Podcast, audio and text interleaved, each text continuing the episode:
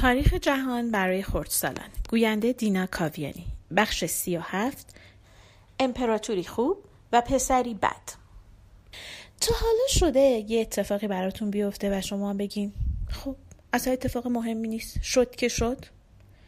مثلا یه کار بدی کرده باشین تنبیهتون کرده باشن. بعد شما هم بگیم باشه مسئله نیست. برای من اصلا مهم نیست. سالها پیش یه مردی که سن و سالی ازشون گذشته بود و آدمای فهمیده بودند دور هم جمع شدن و با هم یه انجمنی رو درست کردن و می‌گفتند که هیچ اتفاقی نه خوب و نه بد تغییر تو حال ما پیش نمیاره و ما نه از چیزی میترسیم و نه چیزی خیلی خوشحالمون می‌کنه. اونا اسم انجمنشون رو گذاشته بودن انجمن رواقیان. البته بهتر بود اسم انجمنشون رو میذاشتن انجمن بیپروایان. انجمن مردان نترس. ولی اونا اسم رواقیان رو برای خودشون انتخاب کرده بودن. و فکر می‌کردن راه و رسم خوب زندگی کردن و خوشبخت بودن اینه که بیپروا و وارسته باشن. یعنی چی؟ یعنی چیزی نترسونتشون خیلی هم از چیزی خوشحال نشن. اگه خونه رواقی میسوخت و ویران می‌شد به خودش می‌گفت باشه این که چیز مهمی نیست. اینم میگذره. اگه دکتر به یه رواقی می‌گفت حالش خیلی بده و دیگه میمیره می‌گفت خب این که ترسی نداره قصه ای نداره. این انجمن رو یک فیلسوف یونانی به اسم زنون درست کرده بود. زنون در آتن زندگی می‌کرد بعد از سقرات و افلاتون زنون می‌گفت که تنها راه خوشبخت زندگی کردن اینه که نه خیلی از چیزی لذت ببریم و خوشحال باشیم نه خیلی از چیزی ناراحت باشیم و رنج ببریم. بلکه با هر چیزی خیلی آروم و با آرامش باید روبرو شد. نه از چیزی خیلی ناراحت شد و ترسید نه از چیزی خیلی خوشحال شد. هنوز هم به آدمایی که با همه سختی ها و دردها و رنج ها خیلی خوب مدارا می‌کنن و خیلی خم به ابرو نمیارن میگیم رواقی. رواقی ها اصلا زندگی رو به خودشون سخت نمی گرفتن. یکی از اعضای انجمن رواقیان یک زمانی امپراتور روم شد. صد سال بعد از اینکه نرون بدترین امپراتور روم مرد این مرد امپراتور روم شد و به تخت نشست. هر چقدر نرون آدم بدی بود اون خوب بود. اسم این امپراتور مارکوس اورلیوس بود. با اینکه مسیحی نبود خیلی آدم خوب و پرهیزکاری بود. ولی خب با مسیحی ها رفتار خوبی نداشت. هیچ کدوم از امپراتورای روم با مسیحی ها رفتار خوبی نداشتن چون فکر می‌کردن مسیحی ها خائن هستند. در روزگار مارکوس مردم روم آین و دینی نداشتن. مسیحی نبودن. ولی به خدایان خودشون مثل جوپیتر و بچه هاش دیگه اعتقادی نداشتن. فقط احترام خدایانشون رو نگه می داشتن چون فکر می کردن اگر به خدایانشون بی احترامی کنن حتما یک بلایی سرشون میاد. در این زمان مردم به جای اینکه به خدایان معتقد باشند به سخنان حکیمانه فیلسوفان گوش می‌دادند و دستورهای اونها را به کار می بردن. زنون هم یکی از این فیلسوفان بود و رواقیان شاگردان و پیروان اون بودند. مارکوس اورلیوس هم قبل از اینکه امپراتور باشه یک فیلسوف رواقی و دانشمند بود. با اینکه وظیفش سربازی و سرداری بود اما نویسندگی هم می‌کرد.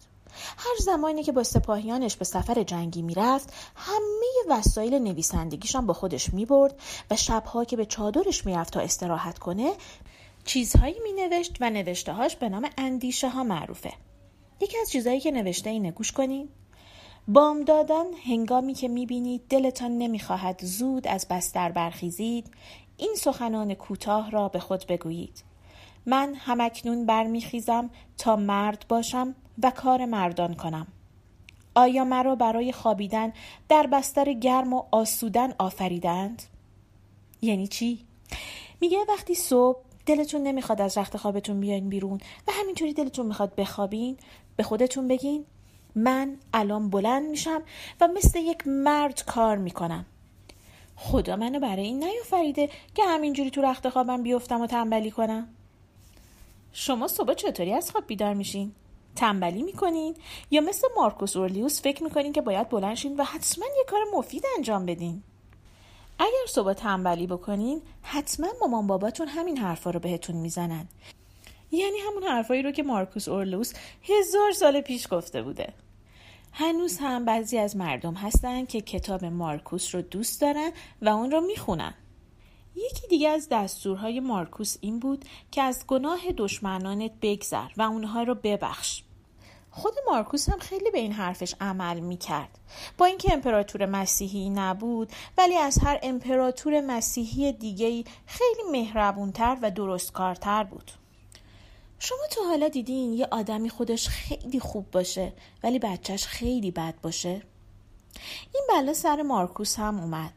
هر چقدر خودش آدم خوبی بود ولی نتونست پسر خوبی تربیت کنه.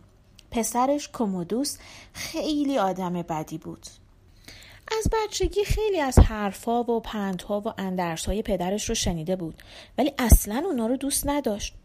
وقتی هم که بزرگ شد به جای اینکه مثل پدرش عضو انجمن رواقیان بشه رفت پیش فیلسوف دیگه به اسم اپیکور و جزو دار و دسته اپیکور شد اپیکور همزمان با زنون زندگی می‌کرد.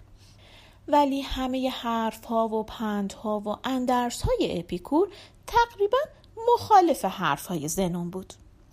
اپیکور می‌گفت نهایت خوشبختی اینه که از دنیا لذت ببریم و تا جایی که می‌تونیم باید از زندگیمون لذت ببریم. ولی خب این خوشی و لذت باید از راه درست به دست بیاد. الان هم در زبانهای اروپایی به آدمهایی که عاشق خوب خوردنن و تنها چیزی که بهش فکر می‌کنن خوردن و لذت بردن از خوردنه اپیکوری میگن یعنی خوشگذرون. کومودوس اصلا تو فکر این نبود که به مردمش خوب حکومت کنه و برای اونها یه کشور خوب درست کنه. برعکس فقط تو فکر این بود که خودش خوب و خوش باشه و خوش بگذرونه. کومودوس ورزشکار بود و ماهیچه های زیبا و نیرومندی داشت قیافه قشنگی هم داشت و به اینها مینازید و مغرور بود برای همین دستور داد که یک مجسمه از روش بسازند مجسمه کومودوس رو شبیه مجسمه هرکول خدای یونانی ساختن و اون رو خیلی با قدرت و قوی نشون می‌داد. کومودوس مردم رو وادار کرد که اون رو بپرستن. انگار خودش رو جای هرکول می‌دید. کومودوس برای اینکه زیبایی ماهیچه هاش و زور بازوش به مردم نشون بده تو مسابقه ها شرکت می‌کرد و جایزه می‌گرفت. این کار اصلا شایسته یک امپراتور نبود. هر کس از کومودوس ایرادی می‌گرفت یا بهش می‌گفت این کارو بکن یا نکن کومودوس ناراحت می‌شد اونو زهر می‌داد و میکشت کومودوس خیلی آدم ولخرج و بیبند و باری بود و خیلی خوشگذرونی می‌کرد و اصلا به فکر مردمش نبود. آخر سر هم به سزای اعمالش رسید و به دست یک کشتیگیر خفه شد.